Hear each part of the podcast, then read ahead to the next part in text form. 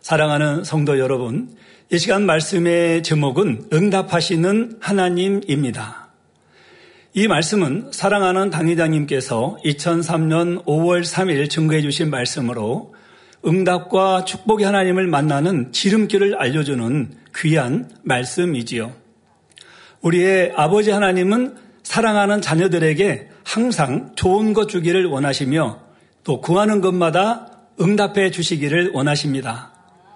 더구나 우리가 믿는 하나님은 사람의 능력과 한계를 뛰어넘어 무엇이나 하실 수 있는 전능자시요 창조주가 되십니다. 이러한 하나님을 만날 수만 있다면 모든 문제를 해결받을 수 있을 뿐만 아니라 또 마음의 소원도 응답받고 범사에 축복받아 아버지 하나님께 마음껏 영광 돌릴 수 있는 삶을 살 수 있습니다. 응답하시는 하나님을 사모하고 기대하심으로 우리 모두 응답받아 아버지 하나님께 크게 영광 돌리시기를 주님의 이름으로 기원 드립니다. 사랑하는 성도 여러분, 오늘 본문 요한일서 5장 14절에서 15절에 보면 그를 향하여 우리의 가진 바 담대한 것이 이것이니 그의 뜻대로 무엇을 구하면 들으심이라. 우리가 무엇이든지 구하는 바를 들으시는 줄을 안즉 우리가 그에게 구한 그것을 얻은 줄을 또한 아느니라 했습니다. 곧 하나님의 뜻이 무엇인지 바로 깨달아 그 뜻대로 구하는 자는 무엇이든지 응답받을 수 있다는 말씀이지요. 우리가 살아가는 세상에도 각 나라마다 법이 있어서 그 법을 알고 지켜 행하면 자유롭고 평안한 삶을 살 수 있으며 여러 가지 혜택을 누릴 수 있습니다. 이 반면에 법을 알지 못하면 그만큼 불이익을 당하거나 뜻하지 않게 법을 어겨 그에 대한 대가를 치러야 하는 경우도 있지요. 마찬가지로 영의 세계에도 법이 있어서 우리가 그 법을 알고 또 바로 알고 그 법대로 살아야 합니다. 그럴 때 구하는 것마다 응답받아 하나님께 영광을 돌릴 수가 있지요. 그러나 영계의 법대로 살지 못할 때는 구해도 응답이 오지 않으며 여러 질병과 고통 속에 살게 됩니다. 그러면 과연 영계의 법을 쫓아 하나님께 응답받을 수 있는 방법은 무엇일까요? 이제부터 세 가지로 말씀드리도록 하겠습니다. 사랑하는 성도 여러분, 응답하시는 하나님을 만나려면 첫째로 끝까지 믿음으로 구하는 행함을 내보여야 합니다. 마태복음 15장에는 예수님 앞에 나와 이 마음의 소원을 이룬 가나안 여인에 대한 기록이 있습니다. 마태복음 15장 21절에서 25절에 보면 예수께서 거기서 나가사 두로와 시돈 지방으로 들어가시니 가나안 여자 하나가 그 지경에서 나와서 소리질러 가로되 주 다윗의 자손이여 나를 불쌍히 여기소서. 내 딸이 흉악히 귀신 들렸나이다 하되 예수는 한 말씀도 대답지 아니하시니 제자들이 와서 청하여 말하되 그 여자가 우리 뒤에서 소리를 지르오니 보내소서. 예수께서 대답하여 가라사대 나는 이스라엘 집에 잃어버린 양 외에는 다른 데로 보내심을 받지 아니하였노라 하신대. 여자가 와서 예수께 절하며 가로되 주여 저를 도우소서 합니다. 이 여인은 이방인이었으면서도 예수님께 끝까지 간과했던 것입니다. 이 가나안 여인은 오직 하나님의 뜻을 쫓아 다윗의 자손이여 나를 불쌍히 여기소서 하며 부르짖어 구하였습니다. 그때 예수님은 자녀의 떡을 취하여 개들에게 던짐이 마땅치 아니하니라 하시며 그 여인의 청을 거절하셨지요. 이방인인 이 여인을 개에 비유하신 것입니다. 예수님께서 이렇게 말씀하신 것은 여인의 믿음을 확인하시고 이 여인을 통해 참 믿음이 어떤 것인가를 보여주시기 위함이셨습니다. 이럴 때 보통 사람들은 낙망하거나 자존심이 상할 수도 있습니다. 그러나 여인은 끝까지 믿음으로 겸손히 강구했지요. 곧 그 여인이 가로되 주여 올소이다마는 개들도 제 주인의 상에서 떨어지는 부스러기를 먹느이다 했던 것입니다. 가나안 여인의 이런 믿음과 중심은 우리 예수님의 마음을 감동시켰습니다. 이에 예수님께서 여자야, 내 믿음이 크도다. 내 소원대로 되리라 말씀하시니 그 시로 흉악한 귀신이 떠나 그의 딸이 나음을 얻었던 것이지요. 이처럼 여인은 어떤 상황에서도 자존심 상해하거나 실망하지 않고 변함없이 겸손한 믿음의 고백을 하므로 바로 믿음의 시험을 잘 통과하여 응답을 받았습니다.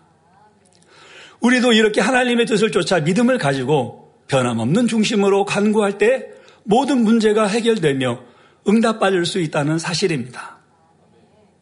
마태복음 7장 7절에서 8절에는 구하라 그러면 너희에게 주실 것이요 찾으라 그러면 찾을 것이요 문을 두드리라 그러면 열릴 것이니 구하는 이마다 얻을 것이요 찾는 이가 찾을 것이요 두드리는 이에게 열릴 것이니라 했습니다.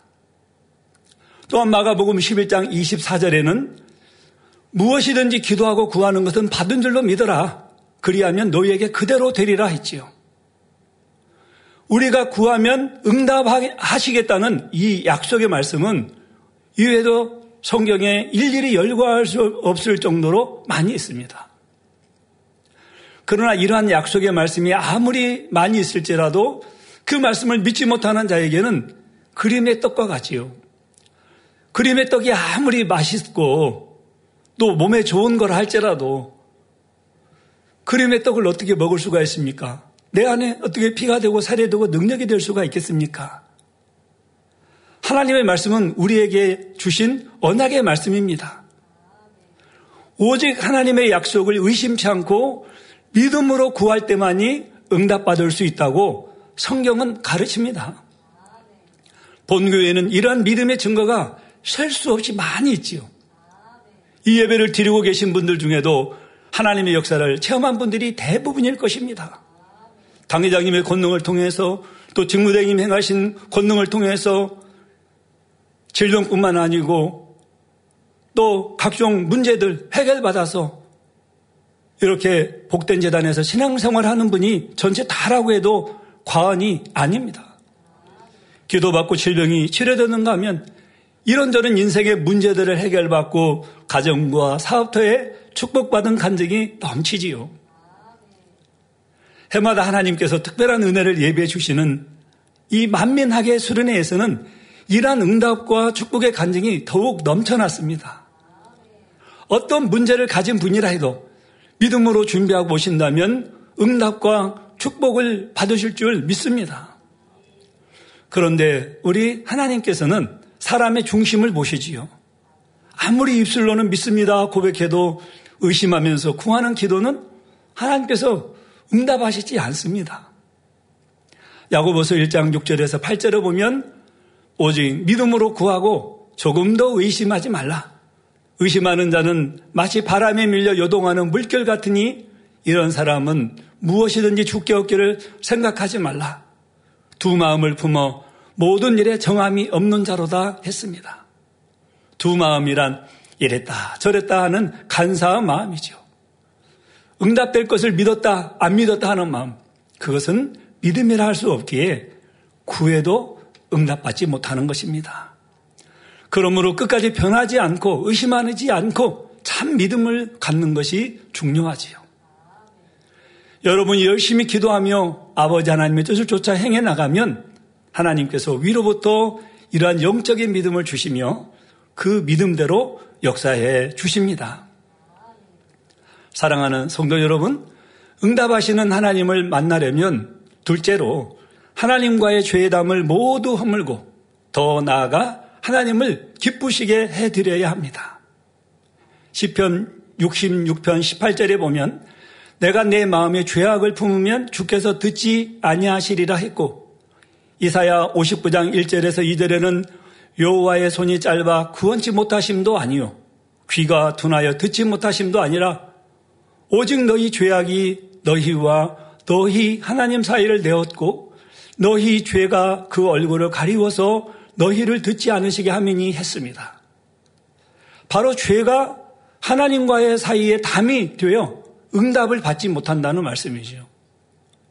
공중못에 담은 원수마귀는 기도가 올라가지 못하도록 차단해버리기 때문입니다. 그러므로 응답을 받기 위해서는 무엇보다 철저히 하나님께 죄담을 허물어야 하지요. 그리고 더 나아가 신속히 응답을 끌어내리려면 하나님을 기쁘시게 해드려야 합니다. 히브리서 11장 6절에는 믿음이 없이는 하나님을 기쁘시게 할 수 없다 했고 야고보서 2장 22절에는 내가 보거니와 믿음이 그의 행함과 함께 일하고 행함으로 믿음이 온전케 되었느니라 했습니다.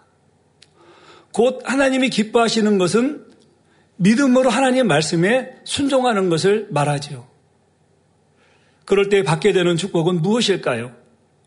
요한일서 3장 21절에서 22절에 보면 사랑하는 자들아 만일 우리 마음이 우리를 책망할 것이 없으면 하나님 앞에서 담대함을 얻고 무엇이든지 구하는 바를 그에게 받나니 이는 우리가 그의 계명들을 지키고 그 앞에서 기뻐하시는 것을 행함이라 말씀합니다. 여기서 담대함이란 진리대로 살지도 못하면서 만용을 부리는 육적인 담대함을 말하는 것이 아닙니다. 진리 안에 사는 생활을 했으므로 하나님 앞에 떳떳이 설 수 있는 영적인 담대함이죠. 이런 영적인 담대함이 있는 사람은 필요한 것이 있어서 무엇을 구하면 하나님 아버지께서 무엇라고 하실까요? 사랑하는 아들아 딸아 내가 구하는 것보다 누르고 흔들어 넘치도록 하여 안겨주리라 하시는 것입니다.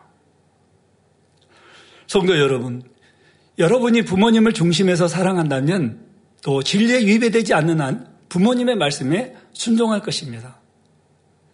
그런 자녀의 모습을 볼 때 부모님은 또 얼마나 흐뭇하고 기쁘시겠습니까? 그래서 그 사랑하는 자녀가 무엇을 구하면 부모님은 자신의 능력이 되는 안에서 기꺼이 자녀의 부탁을 들어주게 되지요. 우리 아버지 하나님도 이와 같다는 사실입니다. 그런데 우리가 한 가지 기억할 것은 이 믿음의 정도에 따라 하나님이 기뻐하시는 정도가 각각 다르다는 것입니다. 하나님 편에서 자녀들을 보실 때 처음 신앙생활을 시작하는 사람은 영적으로 갓난 나이와 같습니다. 이런 때에는 하나님께 간구하면 하나님께서 만나 주시고자 쉽게 또 응답해 주시지요. 아직 진리를 잘 모르기 때문에 가르침 받은 대로 조금만 해게 나가도 우는 아이에게 젖을 주는 엄마처럼 하나님의 응답이 금방 임합니다. 그러나 10살쯤 된 아이가 여전히 말도 하지 않고 칭얼칭얼 하면서 무엇을 달라고 하면 엄마가 어떻게 할까요? 오히려 시끄럽다. 또 울지 말라 할 것입니다. 10살이 되었으면 그 나이에 맞는 행실을 보여주어야 하지요.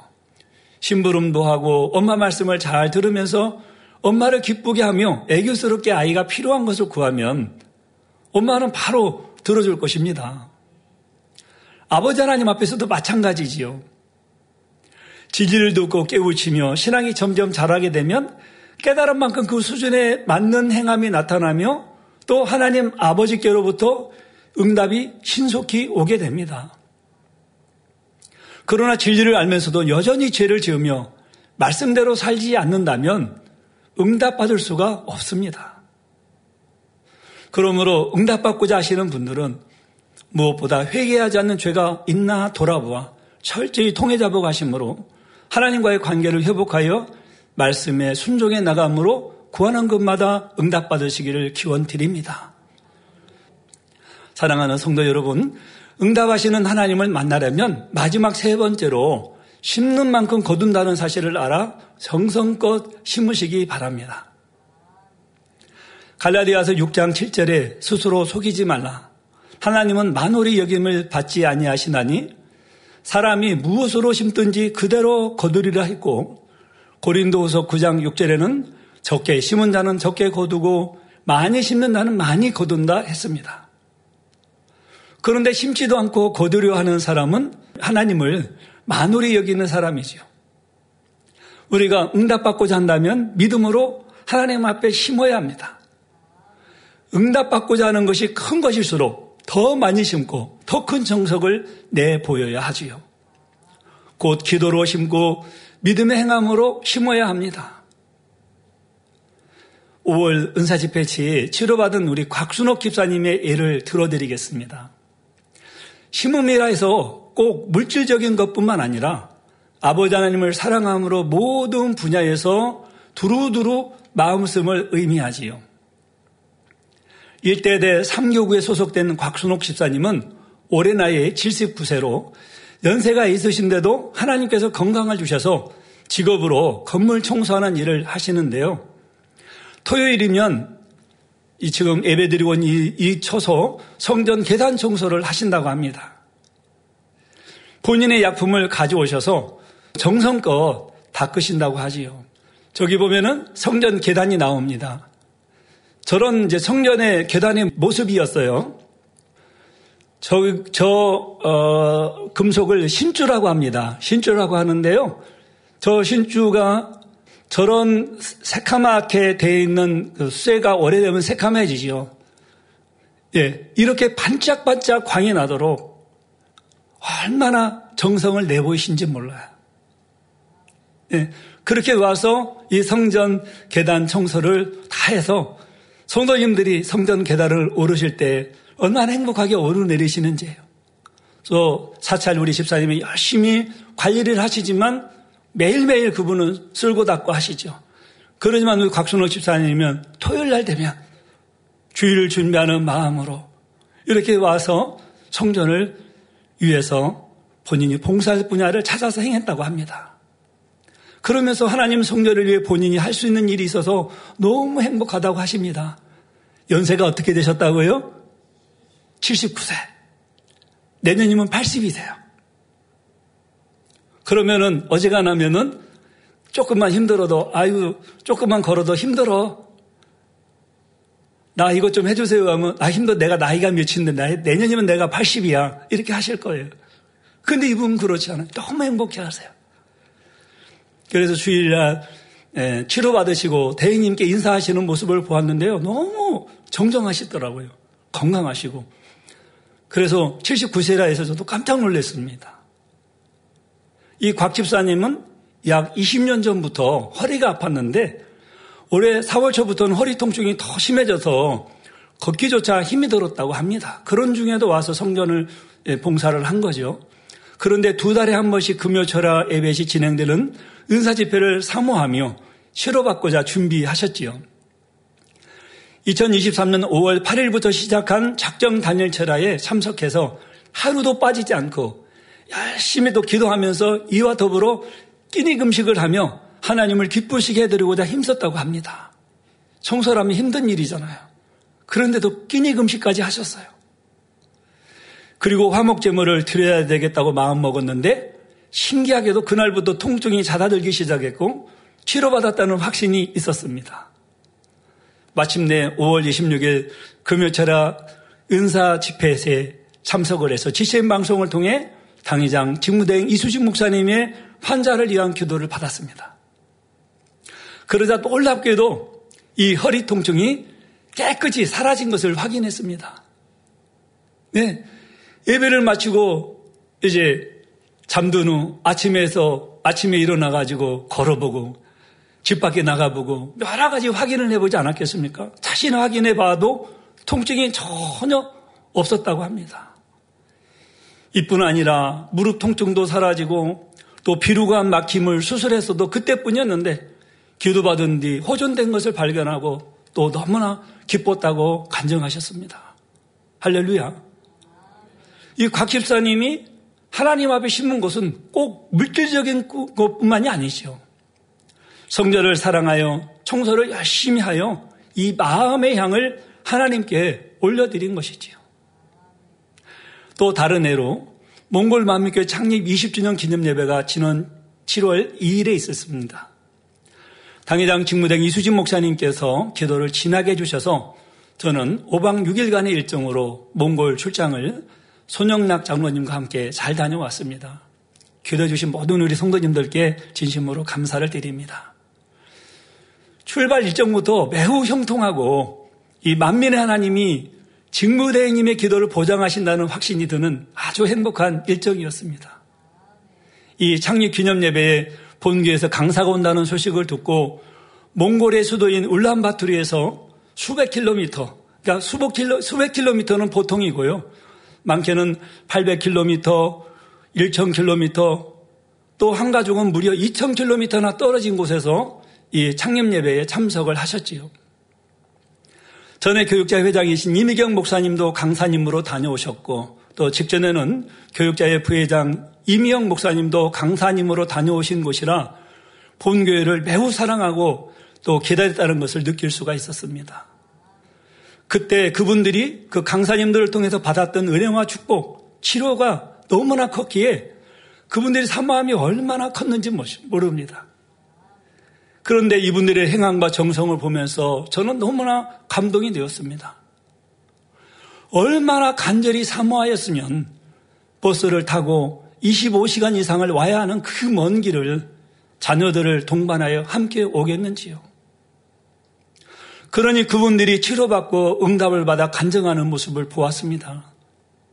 그중 1,000km 떨어진 곳에서 오신 성도님은 자녀들을 여러 데리고 참석을 하였는데요. 목축업을 하는 분으로 이 말을 타다가 말에서 떨어져 허리를 크게 다치게 되었다고 합니다. 그 후유증으로 통증이 많이 있어서 예, 창립 기존 예배에 아주 어렵게 1,000km를 예, 예, 대중교통을 타고 오셨지요. 그런데 당일 손수건 집회 시 당회장님께서 기도해 주신 권능의 손수건 기도를 받고 숙시로 치료받아서 간증을 이렇게 하는 모습을 만민백거진에서 여러분들이 보셨죠. 또한 몽골의 동쪽 끝 2,000km나 떨어진 곳에서 오신 성도님 역시 당회장님께서 기도해 주신 이 권능의 손수건 기도를 받고 신장 통증을 바로 치료받았다는 간증을 하였습니다. 그리고 저는 이 몽골 성도님들 중에 2023 만민학예 수련회 현장에 참석하기 위해서 많이 노력하는 모습을 보았습니다. 이분도 비자를 신청했습니다. 저분도 신청을 했습니다. 그런데 이미 이제 그 여러분들이 신청을 했습니다만은 그분들은 이제 어, 된 분들은 여섯 분이 비자가 나왔고 다른 분들은 되지를 않았어요. 그래서 몽골에서는 어렵기로 소문난 한국 방문 비자를 받기 위해 애씀을 보면서 너무 마음이 찡하고 가슴이 뭉클한 시간을 보내고 왔습니다. 이 몽골의 경제 상황을 본다면 한국에 한번 온다는 것은 대단한 용기를 내야 하지요. 노동자 한 달 급여를 물어보았는데 약 40만 원 정도 한다고 합니다. 최근엔 항복료가 많이 올라 두 달치 이상의 급여에 해당하는 만만치 않은 이 항공료 금액이지요. 그렇다고 그 금액만 드는 것이 아닙니다. 오면 체재비가 있어야 합니다. 또 회비도 내야 합니다. 그러니 많은 것을 투자해서 오시는 것이지요. 그래도 이분들이 올 수만 있으면 비자만 받을 수만 있다면 정말 너무나 많이 오고 싶어 하시는 거예요. 그런데 비자가 안 나오니까 못 오시는 겁니다. 비단 몽골 뿐이겠습니까? 세계 곳곳에서 참석하는 성도님들도 사모함으로 또 마음과 정성을 다하여 참석을 합니다. 그러니 사랑이 많으신 아버지 하나님께서는 어떤 축복과 응답을 그분들에게 주시겠는지요. 이렇게 사모하는 우리 만민의 성도님들이 계시므로 또 나라적으로도 축복을 받고 나라에 필요한 분야들이 채워주는 놀라운 체험을 하게 됩니다. 저도 이번 출장을 통해 몽골의 흡족히 비를 내려주신 아버지 하나님의 사랑을 체험했습니다. 저는 몽골을 처음 방문했기에 제 마음에 나름대로 예상을 하며 성격길에 올랐습니다. 6월 30일 약 3시간 30분의 비행 끝에 몽골 수도에 위치한 울란바토로 칭기스칸 국제공항에 도착을 하였지요. 지금이 7월 건기라서 그런지 도착 즈음에 비행기 창밖으로 보이는 몽골의 풍경은 메마르고 매우 건조한 모습이었습니다. 현재의 모습은 가끔 푸른 곳이 보이긴 했지만 대부분의 땅이 풀이 말라 있어서 우리나라 겨울산과 같은 풍경이라 이제 원래 몽골 땅은 이런 곳이구나 하는 생각을 하였지요. 예, 공항에 도착해 보니 봉계를 너무나 사모하고 기다리는 성도님들이 많이 환영을 나왔습니다. 그렇게 성도님들을 뵙고 공항 밖을 나와 차량으로 이동을 하는데 마중 나온 밭조리 성교사님이 저희가 도착하기 전날까지는 섭씨 30도 이상의 이상 기온으로 더웠는데 출장팀이 도착하는 오늘은 최고 기온이 25도로 온도가 낮아졌다며 행복해 하였습니다. 그래서 공항에서 시내로 들어가는 또 고속도로는 좌우로 넓은 목초지와 또 낮은 산들로 한적하면서도 평화로운 모습이었습니다. 몽골에서는 7월이 제일 좋은 계절이라는 말을 전해 듣고 갔습니다. 겨울에는 무려 영하 50도까지 내려가고 여름은 영상 30도 정도로 겨울과 여름 또 최고 최저 온도차가 무려 80도가 난다고 하였지요. 그런데 이제 한 가지 의문이 들었습니다. 좌우로 많은 초지가 있는데 양과 말, 소들이 풀을 뜯는 모습을 많이 보지 못했어요. 한 곳에만 제가 이렇게 본 것 같아요. 한참을 어, 이동을 해서 울란바토르 시내로 들어갔는데 이제 그런 생각을 하고 있을 때 선교사님은 선교사님께서 지금은 몽골이 건기라 많이 건조하다는 것입니다. 그래서 양과 소 말들이 많지 않음을 알았지요. 저게 이제 공, 공중에서 비행기에서 촬영한 몽골 초원의 모습이고 산의 모습입니다. 또 보면은 지금 제가 내려서 고속도로 이동하면서 어, 저 사진을 찍었는데요. 굉장히 메말라 있지요. 우측이 많이 말라 있는 것을 볼 수가 있습니다. 그리고 푸른 풀 밭을 찾기가 어, 쉽지 않은 그런 상황이었습니다. 그런데 이제 출장팀이 도착한 다음 날 일군 교육을 마치고 각 가정별로 신방을 하였는데 11시에 교육을 하고 이제 뭐 12시 30분쯤 마치고 점심 식사하고 오후 2시부터 시작한 신방을 오후 한 8시 30분까지 신방을 했습니다.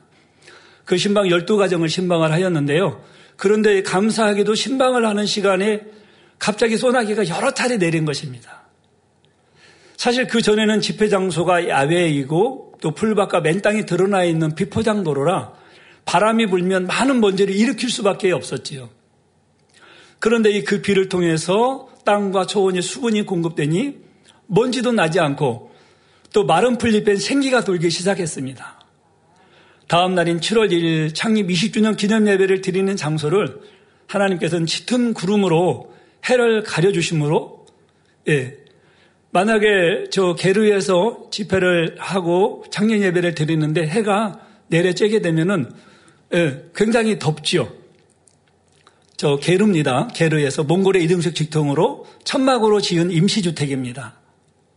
이렇게 창립 기념 예배가 손수원 집회를 하는데 덥지도 춥지도 않도록 날씨를 최적의 섭씨 약 22도의 날씨로 주관해 주신 것입니다. 예. 그렇게 우리 아버지 하나님께서는 역사를 해 주셨어요. 그리고 저기 좌측에 핑크색 입으신 분이 800km 어, 떨어진 곳에 오신 성도님이고 어, 옆에 약간 밝은 계열 어, 환한 옷을 입고 계시는 우리 아기를 안고 계시는 분이 1,000km 떨어진 곳에서 오셔서 또 허리 치료받으신 우리 성도님이십니다. 저기는 2,000km 떨어진 곳에서 오신 음, 가족 사진 함께 촬영을 한 사진입니다. 예, 감사합니다. 그리고 이 공식 일정을 모두 마친 월요일에 일꾼들 신방이 있어서 시내로 이동하는 시간에 계속 비를 내려주셨습니다. 잠깐의 시간은 한 번 정도 우산이 필요할 정도로 그 정도로 비를 내려주셨어요. 근데 저희들이 도보로 이동할 때는 비가 잦아들고 자동차로 이동할 때면 비를 시원하게 내려주신 것입니다. 그렇게 이제 월요일과 화요일은 건기임에도 불구하고 비를 흡족히 내려주셨습니다. 이렇게 비가 온 후에 초원에서 많은 양떼와 소떼 말들이 풀을 뜯어 먹고 있는 모습을 보았습니다. 예, 저렇게 이제 풀이 무성한 곳으로 바뀌었습니다. 예, 저렇게 예, 푸른 숲으로 바뀌어져요. 이제 말들이 제가 직접 찍은 사진입니다. 그리고 이제 공항을 제가 어, 몽골, 몽골에서 출국하는 날 예, 공항을 갈 때 이동할 때 똑같은 상황에 그 찍었던 아까 동영상 그쪽입니다. 그래 저렇게 많이 양떼들이 나와서 풀을 먹고 있는 모습입니다. 파철이 선교사님이 계속 그런 얘기를 하시는 거예요. 아, 이는 약비입니다. 담비입니다. 너무나 축복의 비입니다. 이렇게 계속 표현하신 걸 들으면서 우리 당회장님께서 가시는 곳에 항상 그렇게 축복을 하셨던 것처럼 또 만민의 우리 성도님들이 계신 이곳에 이렇게 축복을 주시는구나 하는 생각을 해 보았습니다. 그리고 현재 몽골은 이 한국의 문화와 음식 그리고 기업이 진출하여 한류 열풍이 대단한 것을 제가 실감할 수 있었습니다. 차를 타고 이동을 하든지 도보로 이동을 하더라도 어디를 가도 한국의 본사를 둔 편의점, 한국의 대표적인 편의점 두 개가 거의 한 30m, 50m 간격으로 하나씩 있는 것입니다. 그리고 한글 간판을 단 상점, 한식당 등도 많이 있었지요. 그 시간이 없어서 거기를 갈 시간이 없어서 그렇지만 한 번은 그래도 들어가 봐야 되겠다 그래서 편의점을 한번 들어가 봤습니다. 거의 일정 마치고 11시 한 반쯤에, 밤 11시 밤쯤에 편의점을 한번 들어가 봐, 가봤는데요. 가서 제가 깜짝 놀랐습니다. 들어가 보니까 뭐 한국 라면에서부터 또 뭐 과자, 한글로 적힌 그 상품들이 너무나 많이 진열되어 있었습니다.